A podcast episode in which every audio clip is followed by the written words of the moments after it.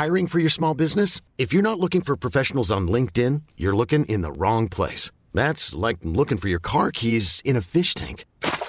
LinkedIn helps you hire professionals you can't find anywhere else, even those who aren't actively searching for a new job but might be open to the perfect role. In a given month, over 70% of LinkedIn users don't even visit other leading job sites. So start looking in the right place. With LinkedIn, you can hire professionals like a professional. Post your free job on linkedin.com slash achieve today.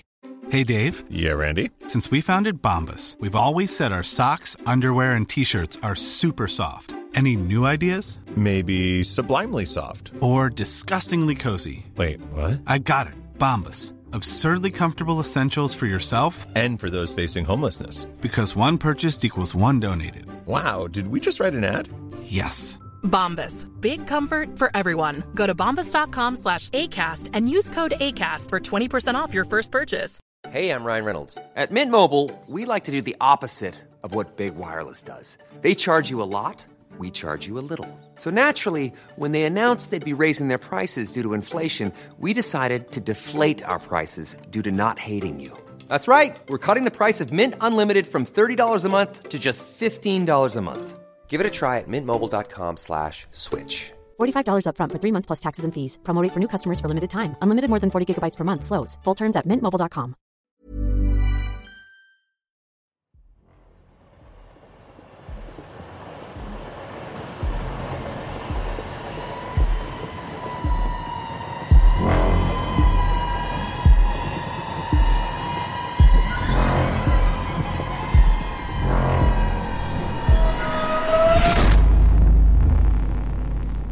Välkommen ombord på Midnattståget.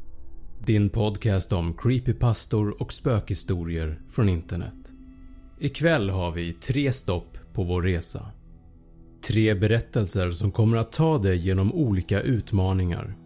Rädslor för sena nattjobb, rädslor för att promenera ensam på kvällarna och rädslor för havets djup.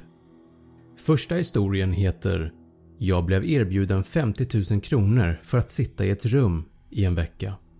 Skriven av Christopher Maxim på Reddits forum NoSleep. Översatt och uppläst av mig.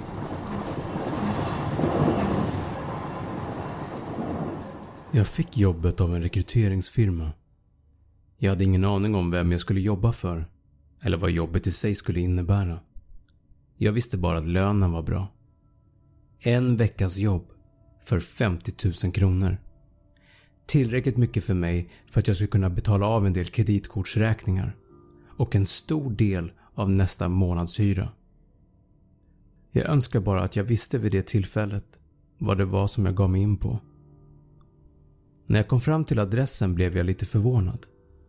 Det var en stor byggnad i slutet av en grusväg i skogen. På skylten utanför stod det Synthetic Corp. Det såg ut som en helt vanlig vit byggnad med tre våningar. Utseendet gav mig inga som helst ledtrådar om vad syftet med byggnaden var. Men om jag skulle gissa efter namnet på skylten så antar jag att det är något sorts bioteknikföretag. Jag kanske kommer städa upp radioaktivt avfall eller något. När jag kom in i byggnaden så träffade jag en receptionist som ledde upp mig till rum 371 på andra våningen. Där skulle jag träffa Al, min nya chef. Tänk dig din vanliga kontorsmiljö. Bara något mer färgglad. Det var en röd matta, vita väggar och inga fönster. Endast sex stycken skrivbord som stod två och två i tre rader. Var och en med sin egen dator. På andra sidan av rummet var en stor vägg täckt av en så kallad “one way mirror”. En sån där spegel som du kan se utifrån men inte in. På varje sida av spegeln fanns en öppning med några trappsteg upp. Om man följer dem kommer man in i ett övervakningsrum där man kunde sitta och titta ut över kontorslandskapet genom spegeln. Inne i det rummet fanns ett skrivbord, en stol och en sladdtelefon. Förutom en soptunna i ett hörn och en ormbunke i det andra hörnet så fanns det ingenting annat i rummet. En äldre man öppnade dörren till rummet och kom fram för att skaka min hand och presenterade sig som Al, min chef. Han verkade lite stressad och skyndade sig igenom sina instruktioner om vad jag skulle göra där. Jag skulle vara i den här kontorsmiljön mellan 20.00 på kvällen och 6.00 på morgonen. Varje natt i en veckas tid. Al lämnade sitt mobiltelefonnummer till mig och ett papper med en lista med regler som ska följas. Han sa att det var extremt viktigt att jag följde reglerna, precis som de är skrivna på pappret. När han var övertygad om att jag hade förstått så lämnade han mig till mitt första skift i fred och stängde dörren bakom sig. Är det allt? Seriöst? Bara stanna i rummet i 10 timmar? Tänkte jag. Jag hade ingen aning om varför jag fick betalt 50 000 kronor bara för att sitta i ett rum. Men jag var glad ändå. Jag satte mig i övervakningsrummet med ett leende på läpparna och gick igenom listan med reglerna. Det var totalt 10 regler som gjorde mig bara ännu mer förvirrad. Nummer 1. När klockan närmar sig 20.00 lås dörren till kontoret och lämna inte rummet av någon anledning förrän klockan 06.00. Se till att planera dina måltider och toabesök därefter. Ingen mat eller dryck är tillåten i rummet. Nummer 2. Använd inte Hanks dator. Den är närmast utgången. Ingen får under några som helst omständigheter någonsin röra vid den. Inte ens Hank. Nummer 3. Om telefonen ringer, svara men säg inget. Oavsett vad rösten i andra änden säger så ska du inte säga något. Lägg på när två minuter har gått. Nummer 4. Släpp inte in vaktmästaren. Vi har ingen. Nummer 5. Om någon annan knackar på dörren, släpp in dem men ignorera dem. Reagera inte på dem och när de går, stäng och lås dörren. Nummer 6. Om papperskorgen byter plats, placera tillbaka den i hörnet så fort du upptäcker det. Nummer 7. Om jag kommer och knackar på dörren, släpp in mig men bara om jag vet lösenordet. Nummer 8. Klockan 21.30 så ska du byta bakgrundsbild på alla datorer, förutom Hanks. Om du ser några bilder, reagera inte på dem. Nummer 9. Om du ser Harvey, mata honom med en av godisarna från Lisas skrivbord. Den är mittemot Hanks. Nummer 10. Om det är en nödsituation, ring min mobiltelefon. Men inte efter 22.05. Under den sista regeln var ett handskrivet meddelande. Ingen har klarat sig förbi den tredje natten. Lycka till! Jag kände mig lite förvirrad och undrade för mig själv om Al var en galning och att det kanske är därför ingen hade klarat sig förbi den tredje natten. Kanske var hans underliga beteende för mycket för tidigare kandidater. Men jag skulle inte låta mig påverkas bestämde jag mig. Även om Al var galen så behöver jag verkligen pengarna och det verkade trots allt vara ett ganska simpelt jobb. Trodde jag. Första arbetspasset var tråkigt. Det hände i princip ingenting. Vid 21.30 så ändrade jag bakgrundsbilderna på datorerna men sen hände inget mer under natten. Andra arbetspasset var dock lite annorlunda. Det började som vanligt. Jag gjorde mig redo för en lång natt. Såg till att äta ordentligt och att gå på toaletten innan jag låste in mig i rummet. Jag satt uppe i övervakningsrummet när klockan slog 21.25. Precis när jag reste mig upp och skulle gå ner till kontorsmiljön för att byta bakgrundsbilderna på datorerna så såg jag det. Papperskorgen hade flyttat på sig och stod nu längst upp på trappan till övervakningsrummet. Jag hade inte ställt den där. Jag kände hur min puls ökade men jag lugnade ner mig själv med ett leende. Det måste vara Al som skojar med mig. Jag gick ut på kontorsgolvet men det var ingen där. Jag gick fram till dörren vid utgången och kände på handtaget. Det var fortfarande låst. Hmm. Förvirrad och en aning rädd gick jag tillbaka och tog papperskorgen, ställde tillbaka den i hörnet av rummet. Jag tittade på klockan. 21.30. Jag började att ändra bakgrundsbilderna på alla datorer och hoppades på att jag bara hade inbillat mig det som precis hände. Jag hoppade över Hanks dator och när jag skulle ändra bakgrundsbilden på den sista datorn såg jag något på skärmen. Det var en övervakningsfilm från rummet. Rummet som jag just nu befann mig i. Jag såg mig själv sitta där och titta på datorn. Jag tittade upp men jag såg ingen kamera någonstans. När jag tittade tillbaka på skärmen igen såg jag något skrämmande. Jag såg en kopia av mig själv komma gåendes från övervakningsrummet. Kopian ställde sig bakom mig, tog upp ett tangentbord och höjde den för att slå mig i huvudet. Jag vände mig snabbt om. Det var ingen där. När jag tittade på skärmen igen var övervakningsfilmen borta. Jag sprang tillbaka till övervakningsrummet och satte mig i stolen helt förskräckt. Jag funderade på att skita i allt det här men bestämde mig för att fortsätta natten ut. Jag var oskadd, trots allt. Vad som än händer här verkar det vara ofarligt, än så länge. Det knackade på dörren. Jag flög upp ur stolen av ljudet. En röst hördes genom dörren.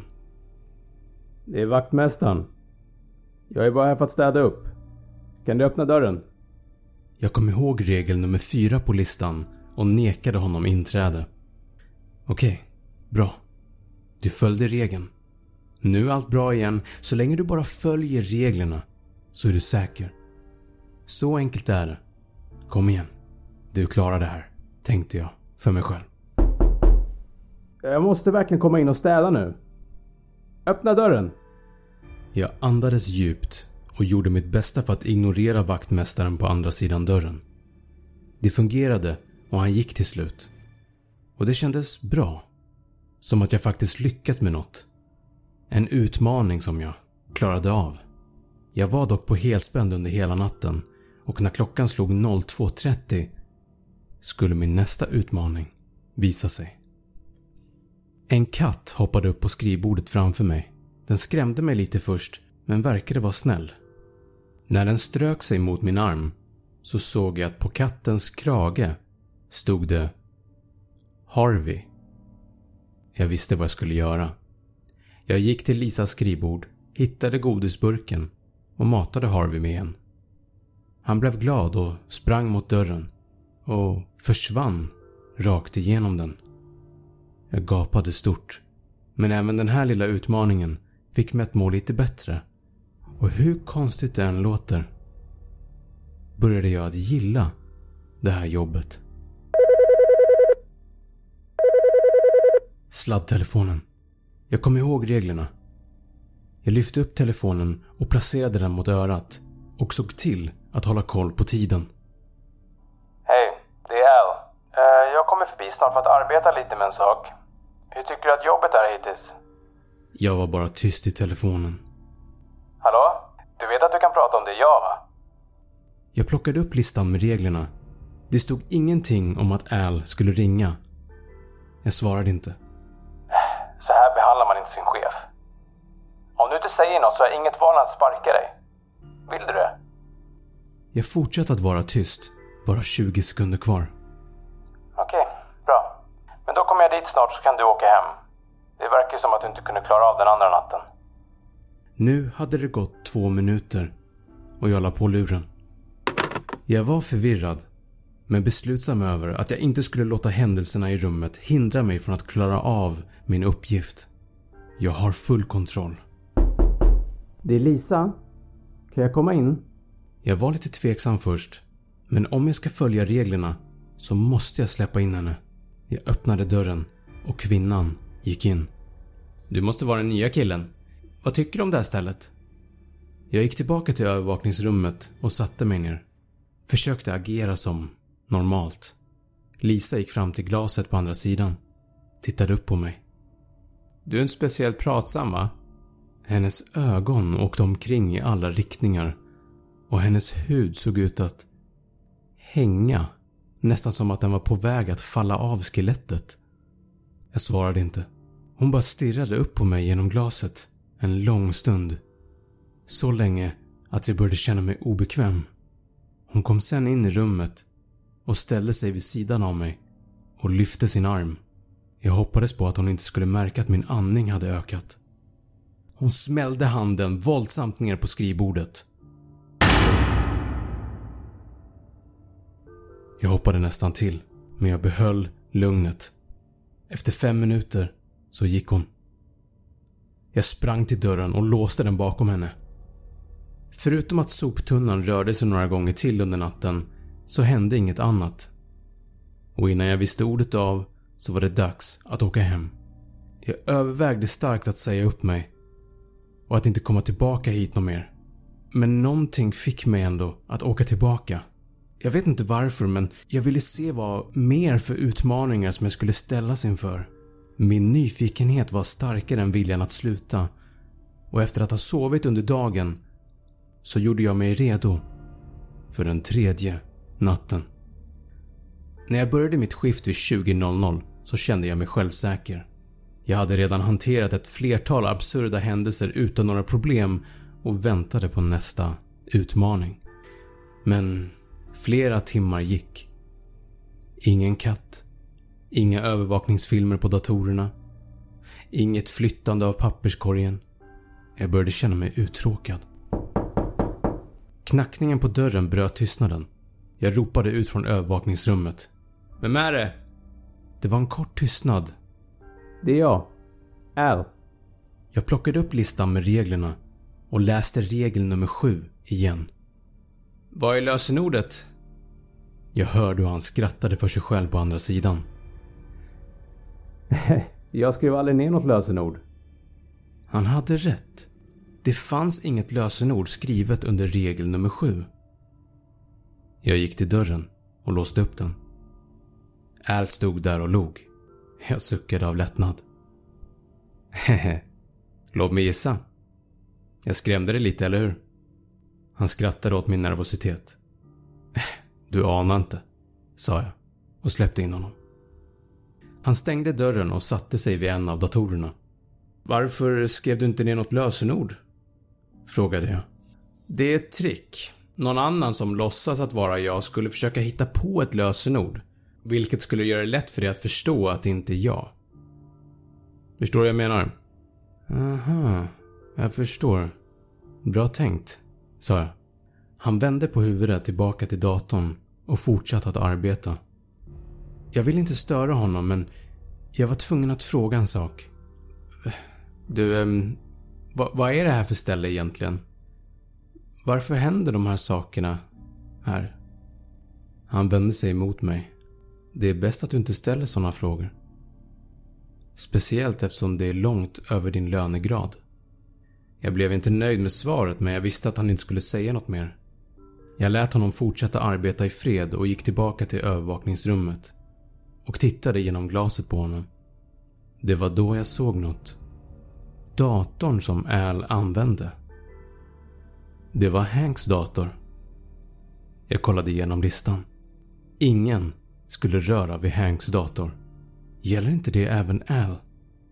Jag vände på pappret med reglerna i hopp om att få fram mer information och då hoppade mitt hjärta över ett slag. På baksidan av pappret stod det med fet text Lösenord Matställe Helvete. Jag tog upp min mobiltelefon och sträckte mig efter lappen med Als telefonnummer och slog numret så fort jag kunde. Efter några signaler så svarade han. Hej, är allt okej okay där borta eller? Al, jag har gjort ett misstag. Jag trodde att han var du. Jag släppte in honom och nu sitter han vid Hanks dator. Jag hörde en lång suck av besvikelse i telefonen. Då kunde jag se hur Als kopia slutade att arbeta och ställde sig upp i rummet. Lyssna noga nu. Spela normal. Var inte misstänksam på något sätt. Du borde klara dig om du bara agerar normalt och att han inte misstänker något. Om du försöker lämna rummet eller ringa någon annan så kommer allt vara över. Förstår du? Ja, jag förstår. Als kopia började gå upp för trappan till övervakningsrummet där jag satt. Mitt hjärta bultade i mitt bröst. Jag kommer snart. Få inte panik. Al la på luren. Jag höll fortfarande telefonen mot örat när Als kopia närmade sig. Jag låtsades att jag pratade med min fru. Men jag har ju sagt till dig redan älskling. Jag slutar vid sex. Då får jag gå hem. Du behöver inte vänta uppe på mig. Du oroar dig för mycket älskling. Försök att sova lite nu. Jag kunde känna kopians stirrande blick mot mig. Jag tog ner telefonen mot bröstkorgen. Är allt bra? Frågade jag. Han fortsatte att stirra på mig i flera sekunder. Kan du hjälpa mig med något på datorn? Sa kopian till slut. Absolut. Jag behöver bara avsluta det här samtalet. Jag kommer snart. Han stirrade en kort stund på mig innan han gick tillbaka till Hanks skrivbord. Även om jag var i fullständig panik så fortsatte jag att låtsas prata i telefonen. Medan jag höll på med det här såg jag att dörren öppnade sig. Det var Al. Jag har aldrig känt mig så lättad i hela mitt liv. Han vände sig mot glaset och la pekfinger mot munnen. Ett tecken på att jag skulle vara tyst. Kopian verkade ännu inte ha märkt att Al var i rummet. Al smög sig bakom sin kopia och greppade tag om hans hals. Kopian kämpade men till slut så föll han livlös ner på golvet. Kopian försvann genom golvet, precis som katten i dörren. Jag sprang fram till Al och tackade honom och bad så mycket om ursäkt. Du behöver inte vara ledsen. Det här är inte första gången som den kommer in i rummet och jag är säker på att det inte är den sista heller. Jag är bara glad att du är okej. Okay. Han log. På tal om det, kan du inte stänga dörren? Vi vill ju inte att en till kopia av mig kommer in här hur som helst. Ja, självklart, sa jag. Jag gick fram till dörren när jag plötsligt insåg något. Jag hade lämnat dörren olåst när jag släppte in kopian. Och det var så Al kunde komma in. Jag kom ihåg den sista regeln och tog ut min mobiltelefon långsamt ur fickan och tittade på senaste samtalet. Jag hade ringt Al 22 och 18. 13 minuter efter 22.05. Jag vände mig om och mötte Al som stod precis bakom mig. Al? sa jag. Vad är lösenordet? Han log. Vilket lösenord? Jag sprang ut från rummet och byggnaden så fort jag kunde. Jag kan fortfarande tänka på det där rummet ibland. Det är som att det har ett grepp om mig. Men jag kommer aldrig att återvända dit. Eller, jag hoppas inte det. I alla fall.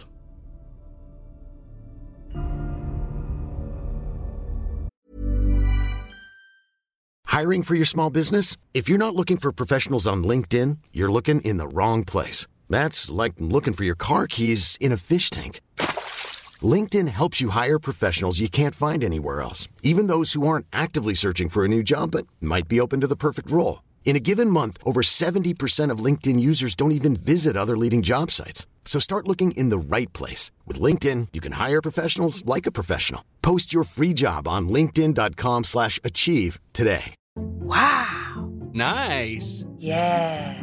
What you're hearing are the sounds of people everywhere putting on Bombas socks, underwear, and T-shirts made from absurdly soft materials that feel like plush clouds. Yeah, that plush. And the best part? For every item you purchase, Bombas donates another to someone facing homelessness. Bombas. Big comfort for everyone. Go to bombas.com slash ACAST and use code ACAST for 20% off your first purchase. That's bombas.com slash ACAST. Code ACAST.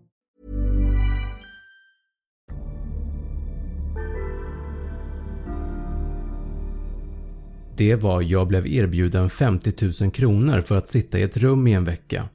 skriven av Christopher Maxim på Reddits forum NoSleep. Vi fortsätter vår färd med en klassisk historia. En historia som kommer att få dig att tänka till en extra gång innan du tar den där kvällspromenaden. Den andra historien vi ska lyssna på heter “Den leende mannen” skriven av Blue Tidal på Reddits forum Let's Not Meet. Översatt och uppläst av mig.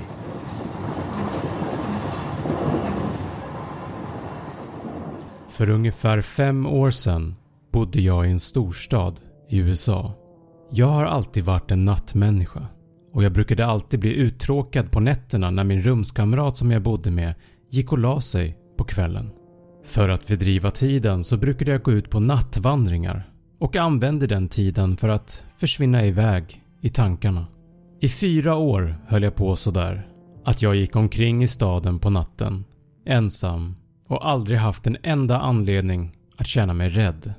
Men allt det här skulle ändras på bara några minuter en natt när jag gick min promenad. Det var en onsdag. Klockan var någonstans mellan ett eller två på natten och jag gick längs en gata som låg ganska långt ifrån min lägenhet. Jag svängde in på en annan gata för att börja gå tillbaka till min lägenhet när jag såg honom. Längst bort, på samma gata som jag befann mig på, så kunde jag se en man som dansade. Det var en konstig dans, nästan som en vals. Han slutade varje danssteg med att ta ett steg framåt, mot mig. Man skulle kunna säga att han dansgick rakt emot mig. Det såg så onaturligt och konstigt ut. Jag trodde först att han var full så jag gick så nära vägen jag kunde och lämnade så mycket öppen yta på trottoaren till honom som jag kunde så att han kunde passera. Men ju närmre han kom desto mer kunde jag se hur graciöst han rörde sig. Han var väldigt lång och väldigt smal och hade på sig en gammal svart kostym. Till slut så var han så nära att jag kunde tyda hans ansikte. Hans ögon var vidöppna och huvudet var lutat lite bakåt. Han stirrade rakt upp i himlen. Hans mun var förvridet i ett stort leende. När jag såg det här så bestämde jag mig för att gå över vägen till den andra sidan gatan. Jag gick över till andra sidan och när jag tittade över axeln tillbaka på mannen så stelnade jag till. Mannen hade slutat att dansa och stod nu med ena foten ner på gatan och andra på trottoaren. Han var vänd emot mig men han stirrade fortfarande upp i himlen och fortfarande med det där leendet. Jag kände hur en obehaglig känsla växte inom mig. Jag började att gå men höll blicken fast på mannen. Han rörde sig inte. När jag kommit ungefär ett halvt kvarter bort från honom så tittade jag framåt för att kunna hålla koll på trottoaren framför mig och det var ingen annan människa ute någonstans. Obehaget inom mig växte och jag tittade snabbt tillbaka mot mannen men han var inte där. För en kort sekund så kände jag mig lättad. Men sen så såg jag honom igen. Han hade korsat vägen och var nu på samma gata som jag. Men nu var han hukad med kroppen och jag såg inte riktigt eftersom det var så mörkt och att han var så långt bort men det såg ut som han var vänd mot mig. Jag blev så chockad att jag bara stod där och stirrade på honom. Då reste han sig långsamt och började att gå mot mig igen. Han tog onaturligt långa steg mot mig. Som att han överdrev sina rörelser. Som att han var en tecknad figur som smög sig på någon. Men han rörde sig ändå väldigt snabbt. Jag hade gärna velat säga nu att jag sprang iväg eller att jag tog upp min pepparspray eller min telefon eller vad som helst men jag bara stod där. Helt förstelnad medan mannen med leendet rörde sig närmare. Sen stannade mannen ungefär 4-5 meter ifrån mig. Fortfarande med blicken upp i himlen. Fortfarande med ett brett leende. Jag försökte få fram något att säga men min röst svek mig. Jag ville skrika åt honom, bestämt och argt. “Vad vill du?” Men allt jag fick fram var... var... Jag vet inte om människor kan känna lukten av rädsla, men vi kan definitivt höra den. Jag hörde den i min egen röst och det gjorde mig bara ännu mer rädd. Mannen reagerade inte. Han bara stod där och log. Efter en stund som kändes som en evighet så vände han sig om och började långsamt att dansa iväg. Jag ville inte vända honom ryggen så jag följde honom i blicken tills han var så långt borta att han bara blev en svart skugga. Sen såg jag något. Han rörde sig inte bortåt längre och han dansade inte längre. Och jag såg med total skräck i kroppen hur skuggan blev större och större och då insåg jag. Han var på väg tillbaka till mig. Och den här gången dansade han inte. Han sprang. Jag sprang också. Jag sprang tills jag kom in på en annan gata som var bättre belyst och mer trafikerad. Jag vände mig om men mannen sågs ingenstans. Jag kollade över min axel hela vägen hem till lägenheten. Rädd att se hans förvridna leende bakom mig. Men han var borta. Jag bodde kvar i den där staden i ungefär 6 månader efter händelsen. Men jag gick aldrig mer ut på en promenad på natten. Hans ansikte är något som jag fortfarande bär med mig och som jag fortfarande tänker på idag. Han såg inte full ut. Han såg inte hög ut. Han såg bara helt galen ut. Och det är en väldigt läskig sak att se.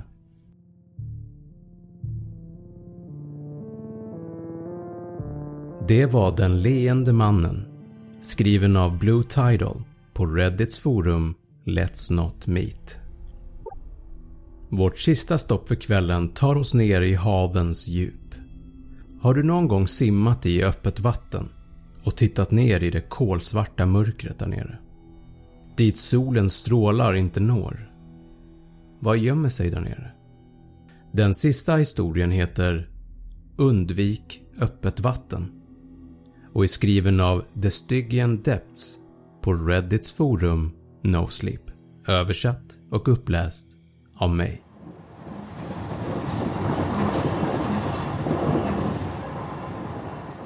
Jag kan inte riktigt prata om vad jag jobbar med.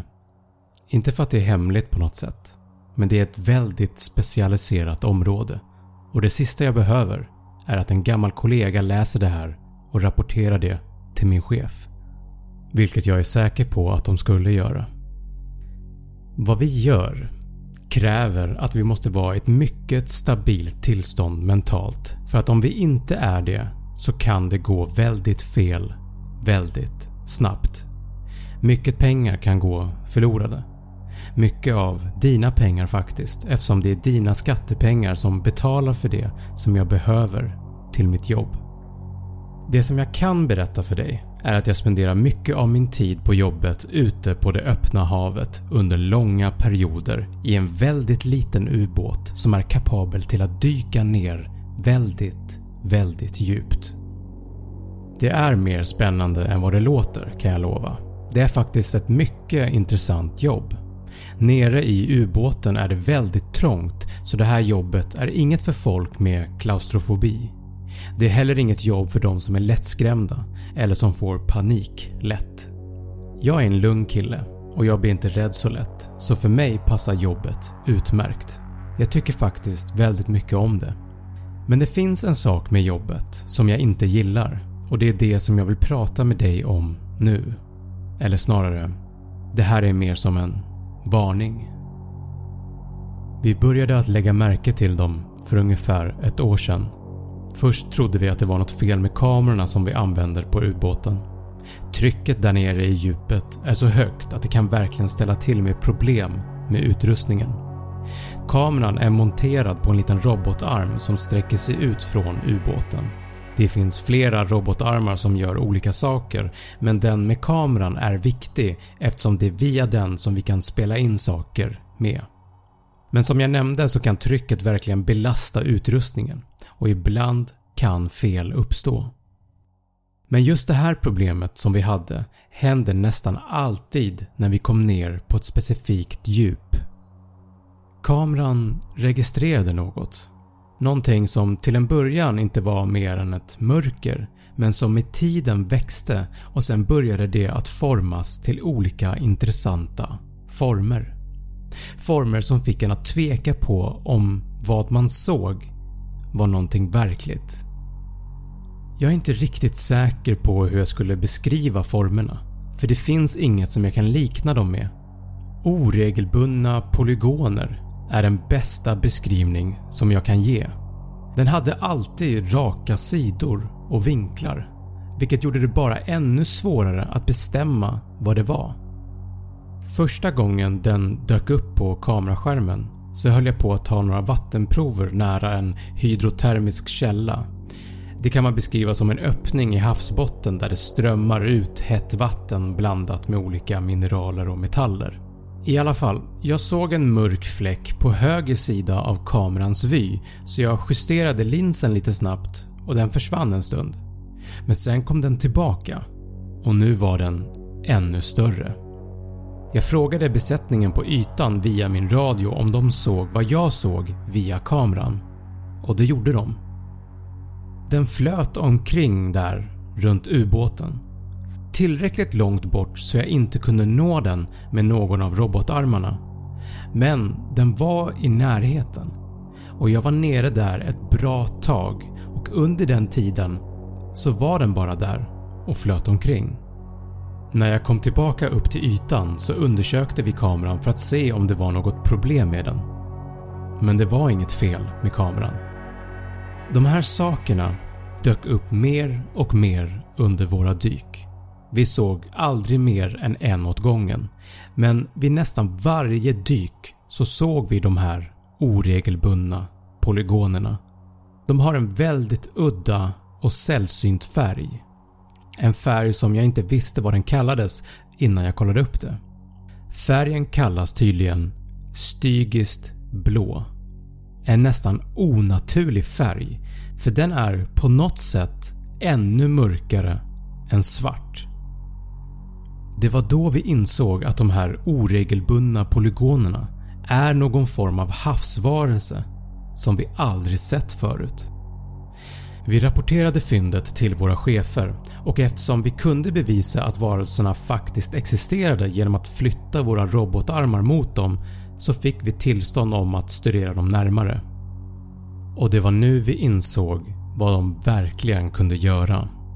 Nu när vi hade tillstånd att undersöka dem närmare så försökte vi att åka närmare dem. Men de flyttade sig alltid undan. De kanske inte är en intelligent varelse men de verkar i alla fall vara medvetna om deras omgivning. Men eftersom vi inte kunde närma oss dem så kunde vi inte säga hur stora de var eller vad de är gjorda av eller varför de var så omöjligt mörka. Vi började att göra dykningar på natten för att se om varelserna var självlysande. Men det var de inte. Men på något sätt så kunde vi ändå se dem. De var så mörka att de stod ut från den svarta bakgrunden.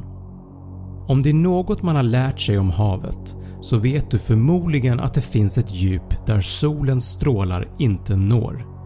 Där det är helt kolsvart. Vi åkte ner dit. Vi åkte ner dit och stängde av all yttre och inre belysning på ubåten. Men vi kunde fortfarande se dem. Alltid en åt gången. Alltid en annan form. Alltid helt ensamma. Det var faktiskt en på ytan som påpekade detta. Vi såg aldrig några andra fiskar eller något annat i närheten av dem. Som om inget liv vågade sig nära dem. Innan vi började med nattdykningarna så gjorde vi oftast våra dyk nära ytan där det fanns en del fisk runt oss. Men så fort de här polygonerna närmade sig så försvann alla direkt. En dag så kom vi på hur vi skulle närma oss dem. Det tog ett tag men tricket var att slå av all belysning och låta ubåten i princip ligga helt död i vattnet. Det enda vi lämnade påslaget var det som vi absolut behövde för att överleva. När vi gjorde det så kom de närmare. Den första som kom riktigt nära hade en fascinerande form. Som en fyrkant med små trianglar utskurna lite här och var. Alla vinklar var räta. Den kom nära ubåten och stannade till vid kameran vid ett tillfälle och då kunde vi se att det såg ut som att den saknade densitet. Som att den var helt platt. Och det var som att det inte spelade någon roll från vilken vinkel du kollade på den för den såg alltid likadan ut. Som att den alltid visade sin framsida mot den. När vi försökte röra med den med en av robotarmarna så flöt den iväg. Inte snabbt men bara tillräckligt för att vi inte skulle nå den. Och Det var också ett mysterium, hur den rörde sig. Den verkar ju ha någon sorts framdrivning men vad det är vet vi fortfarande inte. Det blev modigare och modigare ju mer vi var där nere med dem. De började att följa efter oss så fort de insåg att vi inte var ett hot. Vi började att kalla dem för Pollys för vi kom inte på något bättre. Vi började att leka med dem. Vi fick dem att följa oss upp till ytan och sen så åkte vi fram och tillbaka med ubåten så att de fick jaga oss. Vi började att gilla dem. Även fast vi inte visste vad de var för någonting.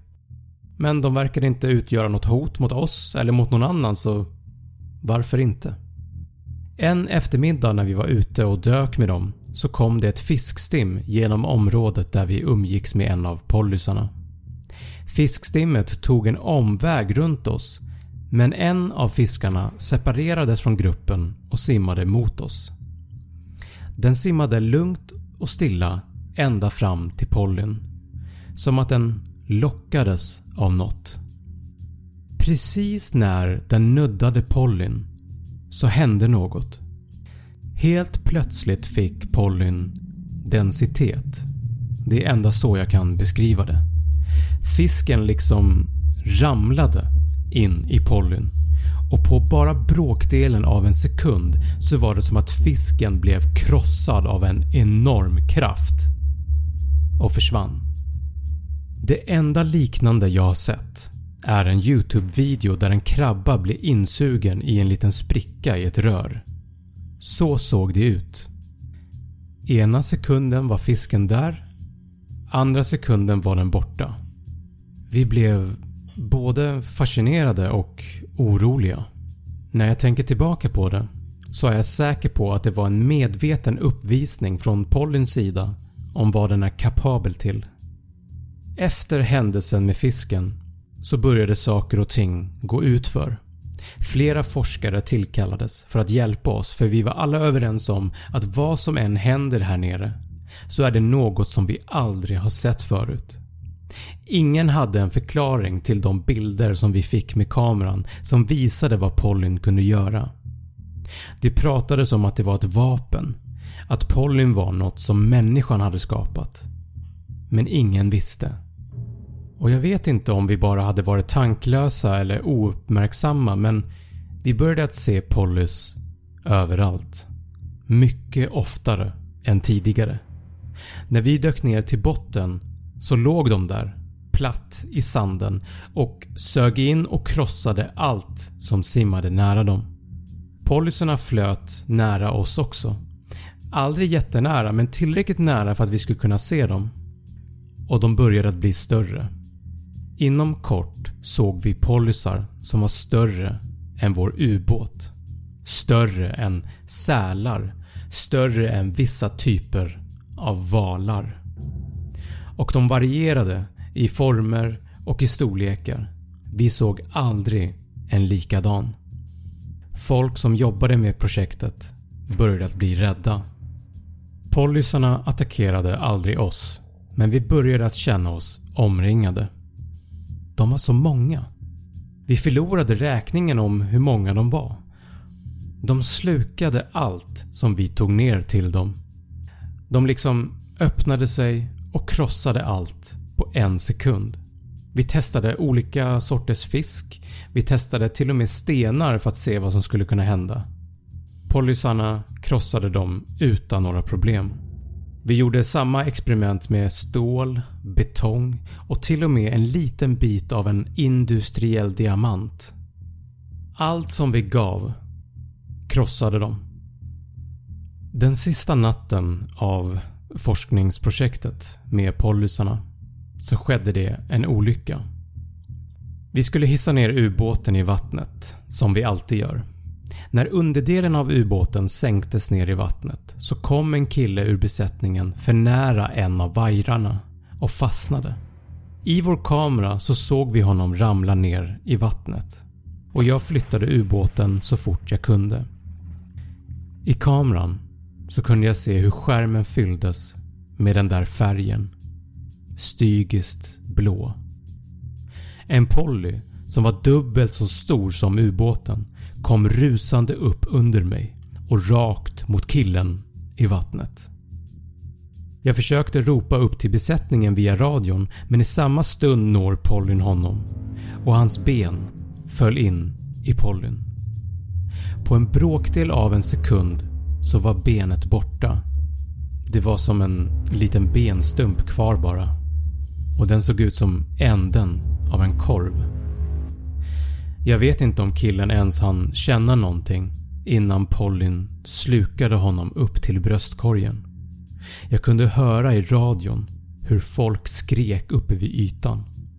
Jag kunde inte se hans ansikte men det som jag fått beskrivet för mig är att trycket från Pollyn var så stort att killens inre organ trycktes upp och ut ur hans mun. Han dog omedelbart. Resten av honom föll ner i Pollyn och försvann.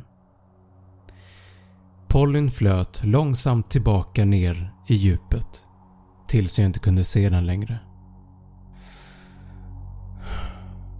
Vi har inte fått dyka sedan dess. Vi är på väg tillbaka till fastlandet nu där vi förmodligen kommer att bli förhörda. Jag har svårt att tro att vi kommer att få behålla alla våra bilder och filmer som vi har samlat på oss. Och förmodligen så kommer vi få en ordentlig tystnadsplikt gällande det här tills vi vet exakt vad dessa varelser är. På natten när jag går ut på däck på vår båt och tittar ner i vattnet så kan jag se hur de följer efter oss. Det är fantastiskt hur tydligt man ser dem sticka ut från det svarta havet. Jag visste inte att det fanns något som var mörkare än havet på natten. Men tills vi vet vad de är, tills vi kan ta reda på hur vi kan hålla dem borta och att vi kan bekräfta att de inte finns någon annanstans så kommer jag inte att känna mig säker. För vad vi vet så är det inte ens säkert att de behöver vatten för att överleva. Den enda anledningen till att de befinner sig i vattnet är kanske för att det är det som täcker det mesta av vår planet. Jag hoppas verkligen att vi har fel. Det enda jag kan göra nu är att varna alla andra. Snälla, undvik öppet vatten.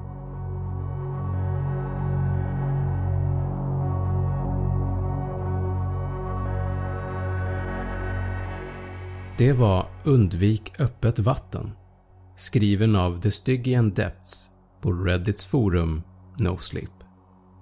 Med den historien har vi nått vår slutstation för den här veckan. Kom ihåg att du kan alltid lyssna på alla våra avsnitt direkt via podplay.se eller i appen. Vi ses nästa vecka ombord på Midnattståget.